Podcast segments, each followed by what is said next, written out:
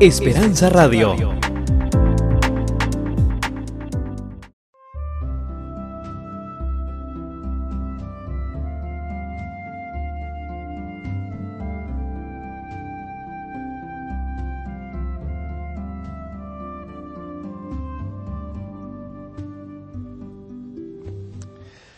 Preciados amigos, una vez más les saluda el pastor y doctor Jorge Eliezer Rico, quien tiene el gusto de extenderles una cordial y sincera bienvenida a este su programa, Conexiones Bíblicas. Estaremos analizando tópicos bíblicos de interés utilizando la Santa Biblia como nuestro principal libro de texto. Viajaremos por las escrituras haciendo conexiones importantes que podrán ayudarnos a comprender más ampliamente el mensaje de salvación o como el apóstol Juan lo llamara, el Evangelio eterno. En esta ocasión trataremos el tópico del sábado durante el periodo intertestamental. Es un periodo que quizás muchos pueden desconocer, un periodo que no aparece registrado en la Biblia, pero que lo sucedido en este tiempo afectó, influyó de tal manera el comportamiento, la vida en Palestina y dentro del judaísmo que dejó marcas que aparecen registradas en los evangelios y en el Nuevo Testamento. Apreciado amigo, el periodo que siguió el cautiverio babilonio tuvo una pronunciada actividad profética de parte de Dios.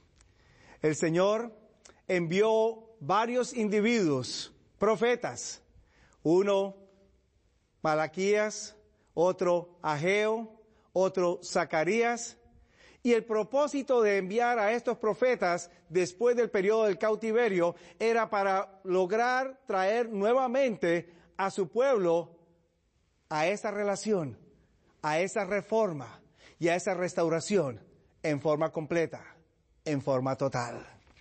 Nos dice allá el profeta Malaquías en el capítulo 4, al final del capítulo 4 en realidad son las últimas palabras que aparecen registradas en el Antiguo Testamento, lo siguiente.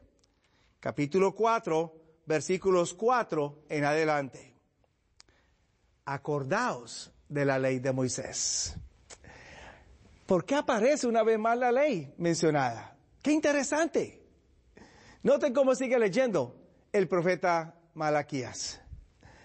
Capítulo 4, versículos 4 en adelante, acordaos de la ley de Moisés, mi siervo, al cual encargué en Horeb ordenanzas y leyes para todo Israel.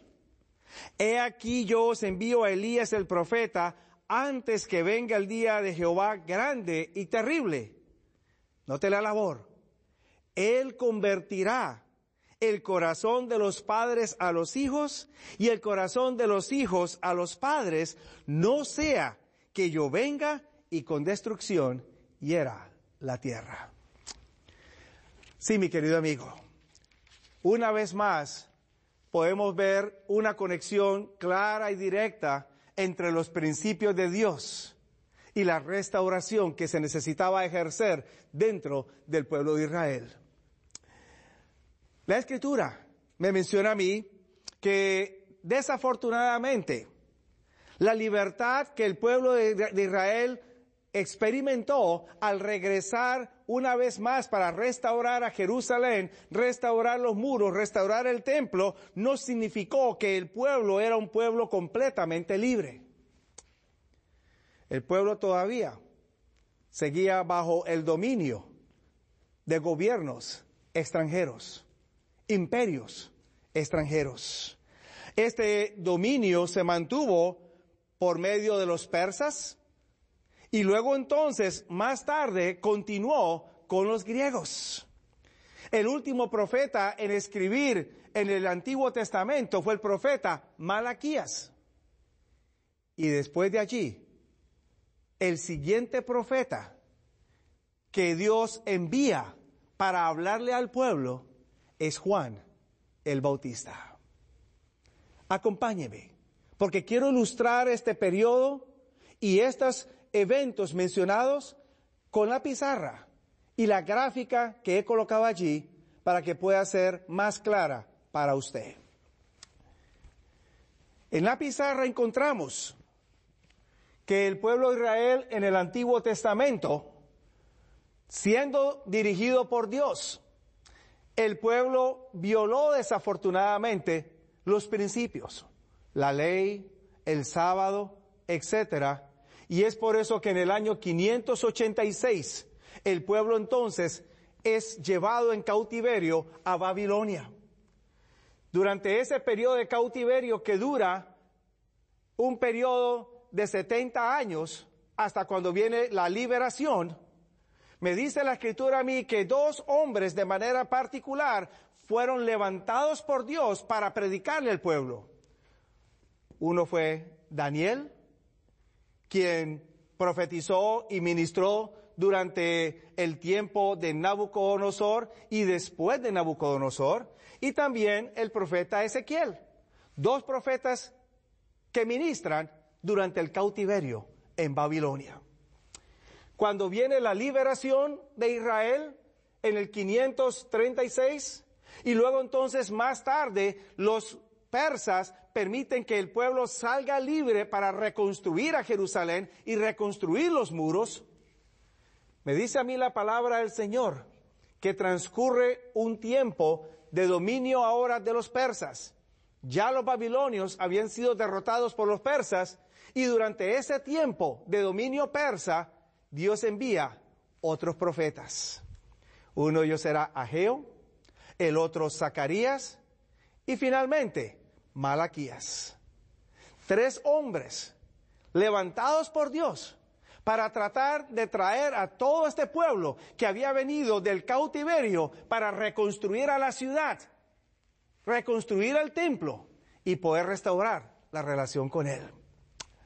Efectivamente, en el año 457, el pueblo sale, restaura y se hace una reforma dirigida por Esdras y también por Nehemías.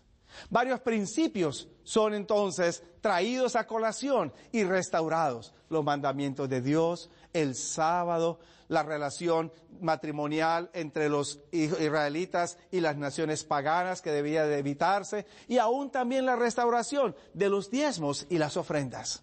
Principios que eran claves en este proceso de restauración. Pero el último profeta del Antiguo Testamento fue Malaquías. Y Malaquías escribe en el año 425 antes de Cristo aproximadamente. Y ahí entonces Malaquías cierra las páginas de su libro invitando al pueblo para que el pueblo una vez más se reconcilie, padres con hijos y ambos con su Dios. Mi querido amigo, este periodo es un periodo significativo en la historia de Israel, porque marca no solamente el compromiso de regresar con Dios, pero aún todavía el titubeo de varios de entrar en una total reforma con Dios. El siguiente profeta es Juan el Bautista. Después de Malaquías, el siguiente profeta es Juan el Bautista, quien surge en el año 27 de la era cristiana o después de Jesús y quien invita ahora al pueblo judío a ser bautizado para el perdón de sus pecados. Quizás usted habrá notado ya en este momento que entre Malaquías, el último escritor y el último profeta del Antiguo Testamento, y Juan el Bautista, el primer profeta del Nuevo Testamento, hay un periodo aproximadamente de 400 años. Este periodo se caracteriza porque no hubo voz profética. En otras palabras, Dios no envió profeta.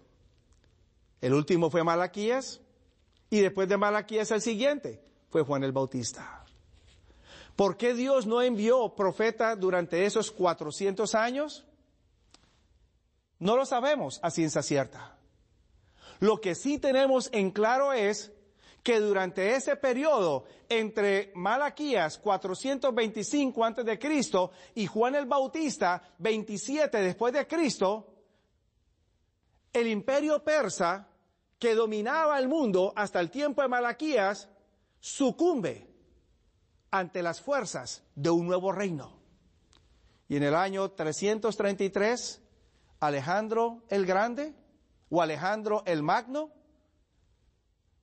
derrota a los persas en una serie de varias batallas que culminan con la derrota final de los persas y entonces ahora Grecia se coloca como el principal imperio que domina el mundo entero. Este imperio inicialmente era dirigido por Alejandro el Grande, un joven que a la edad de 33 años había conquistado el mundo entero y no solamente había él derrotado a los persas, sino que sus dominios ahora se extendían desde la península griega que incluía Macedonia y a Grecia hasta Asia Menor, lo que es hoy en día Turquía, luego va hacia el imperio persa, hacia el Asia y luego va al norte hacia la India. Un imperio bastante extenso. Hacia el sur toma entonces a Palestina y parte de Egipto. Un gran imperio que antes no había existido con ese tamaño.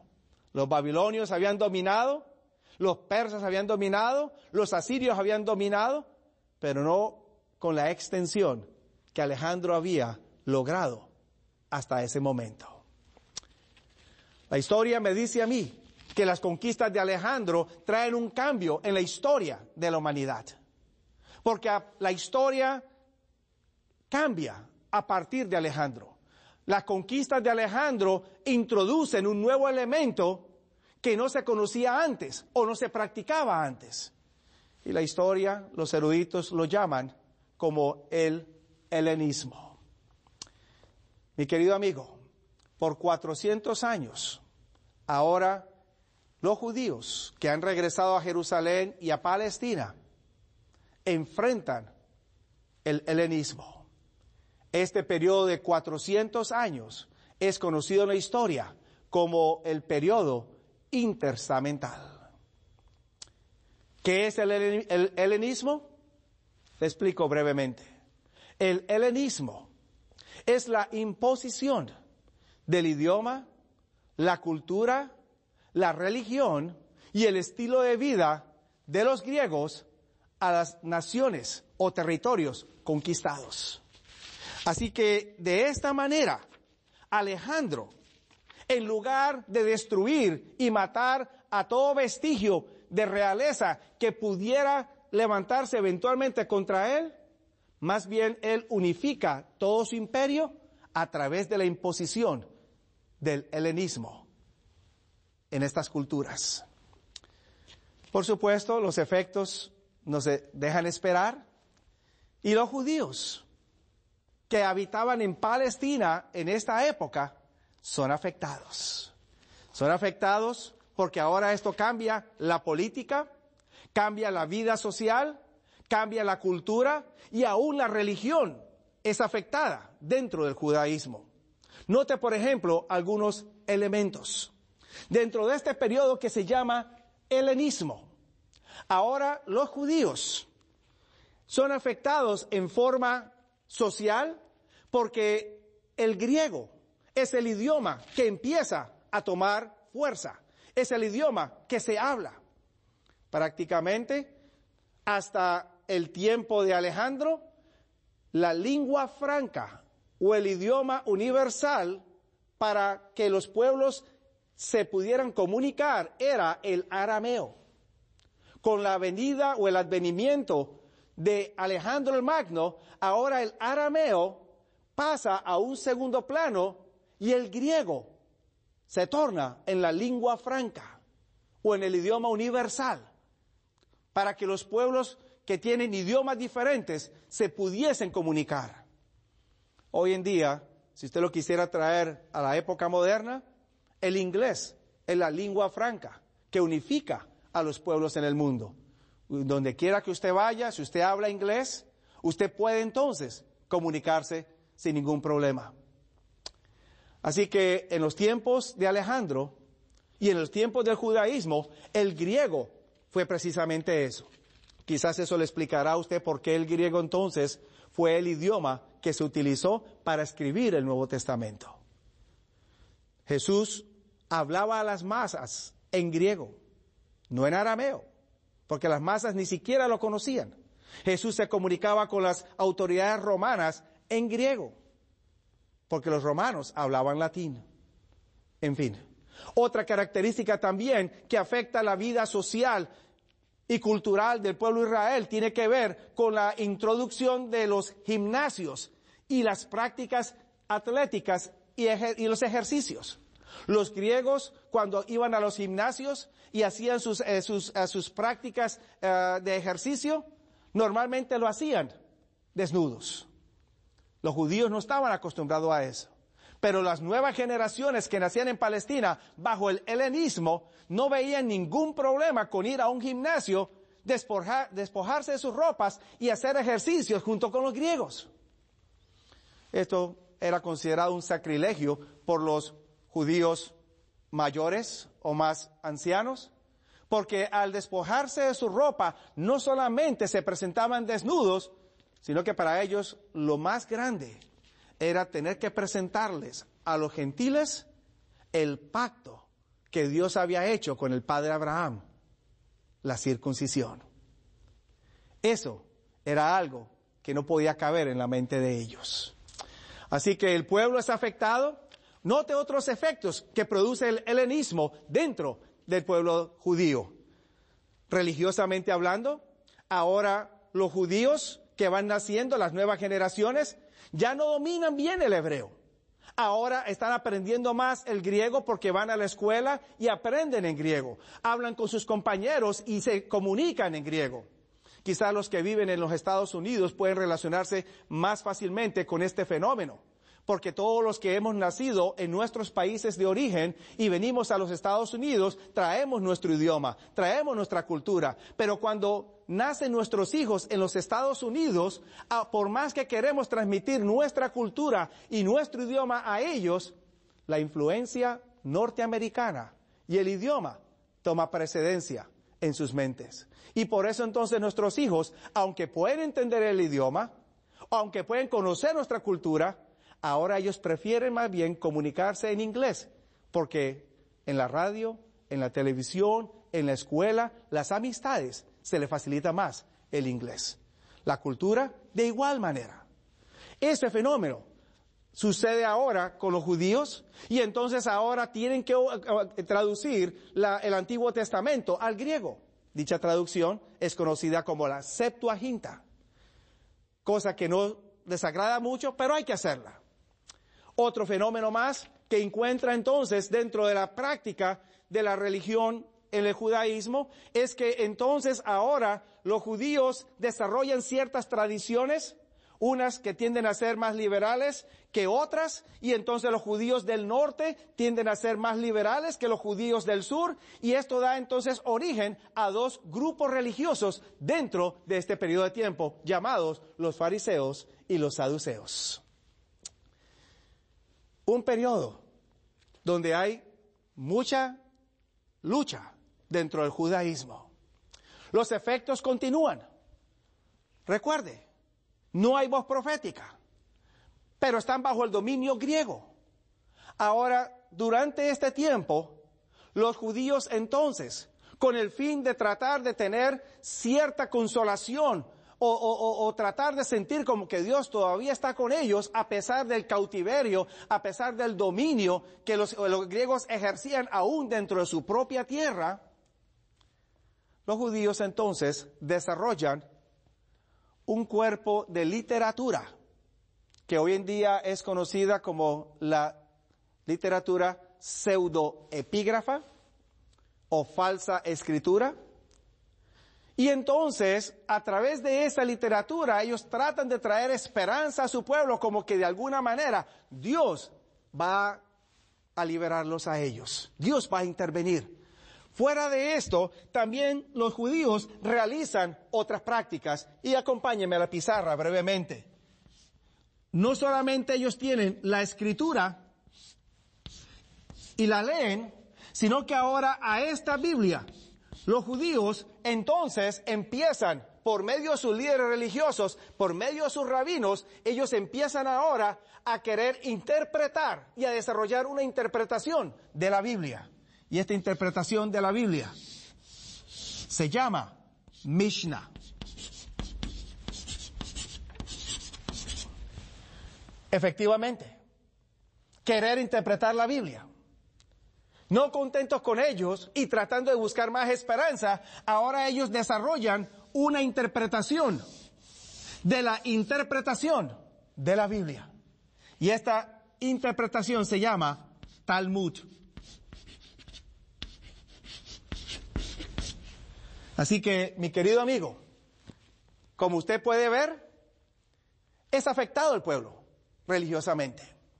Dentro de esta interpretación de la Biblia y la interpretación de la interpretación de la Biblia, en otras palabras, Mishnah y Talmud, usted va a encontrar el desarrollo de una serie de tradiciones que se forman y toman un lugar bien firme, bien sólido dentro del pueblo judío.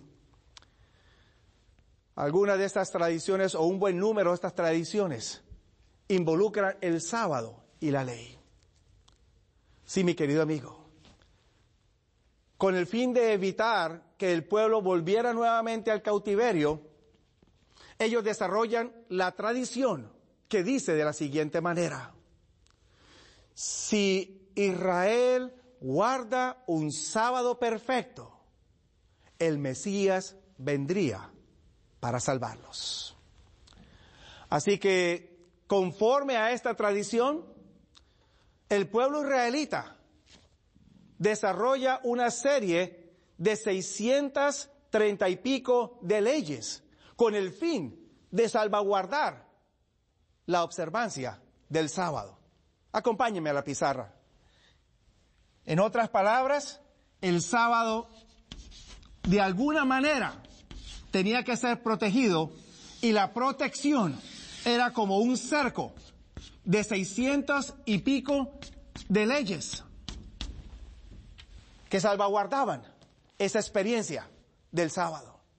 Dentro de esas leyes encontraban asuntos tales como, por ejemplo, si un árbol daba un fruto y un caminante venía en día sábado y veía un manzano que estaba bastante apetitoso, su fruto, y lo tomaba en sábado, entonces era violación del sábado porque había cosechado en día sábado. Si el, ah, si, si el fruto había madurado y caía en tierra y venía entonces alguien y, se, y levantaba ese fruto y se lo comía, era violación del sábado porque el árbol había cosechado y el individuo había laborado para recogerlo. Pareciera un poco ridículo. Otra, otra ley, otra ley, otra tradición indicaba que si la persona iba, iba en día sábado para la iglesia o para la sinagoga y llevaba un pañuelo sobre su mano, entonces estaba violando el sábado porque estaba llevando carga sobre su mano. Pero si entonces tomaba el pañuelo y lo cosía o, lo, o de alguna manera lo pegaba a su ropa, ya no era violación porque formaba parte de los atuendos. Otro, otra ah, tradición o ley indicaba que si el individuo iba, vivía a cierta distancia del templo o de la sinagoga, no podía caminar toda esa distancia porque solamente se le permitía ciertos kilómetros. Entonces llegaba, acampaba y al día siguiente se levantaba para terminar su ruta hacia la sinagoga. Efectivamente, leyes, tradiciones, que hacían del sábado una carga indeseable. Y cada vez que entonces llegara el sábado, el sábado se tornaba en un día indeseable y una carga innecesaria. Pero recuerde, el énfasis era que Israel necesitaba guardar un sábado perfecto para que el Mesías pudiera venir a restaurar y salvar.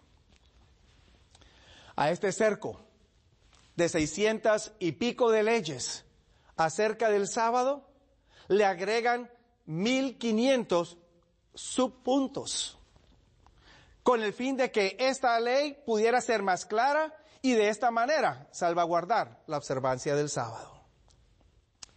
Quizás eso le va a ayudar a usted a entender entonces el porqué de los conflictos que Jesús tuvo en el Nuevo Testamento con los fariseos. Dichos conflictos en ningún momento estaban mostrando que Jesús iba a eliminar su día de reposo y lo iba a cambiar por otro día, sino que Jesús hacía milagros en día sábado, no con el fin de eliminar su día, sino con el fin de enseñarle al pueblo judío cuál era el verdadero significado del día sábado.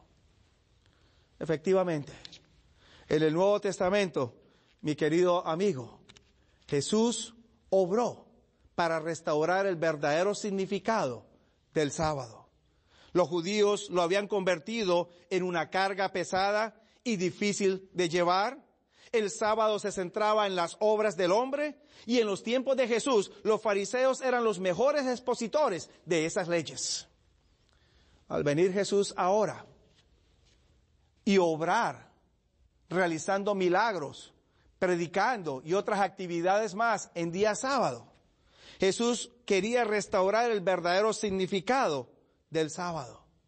Por eso, por ejemplo, allá en San Mateo capítulo 11, versos 28 y 30, Jesús los invita, venid a mí, todos los que estáis cargados y trabajados, que yo os haré descansar.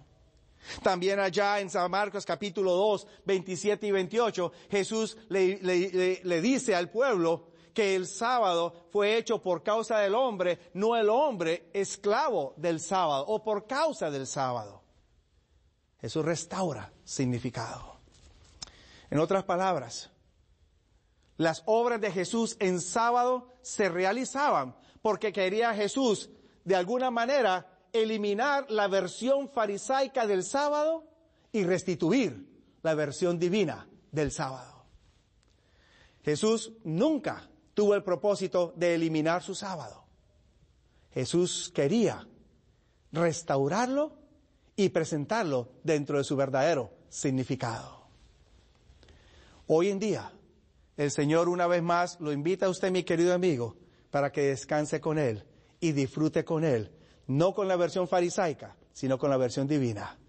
Dios te bendiga.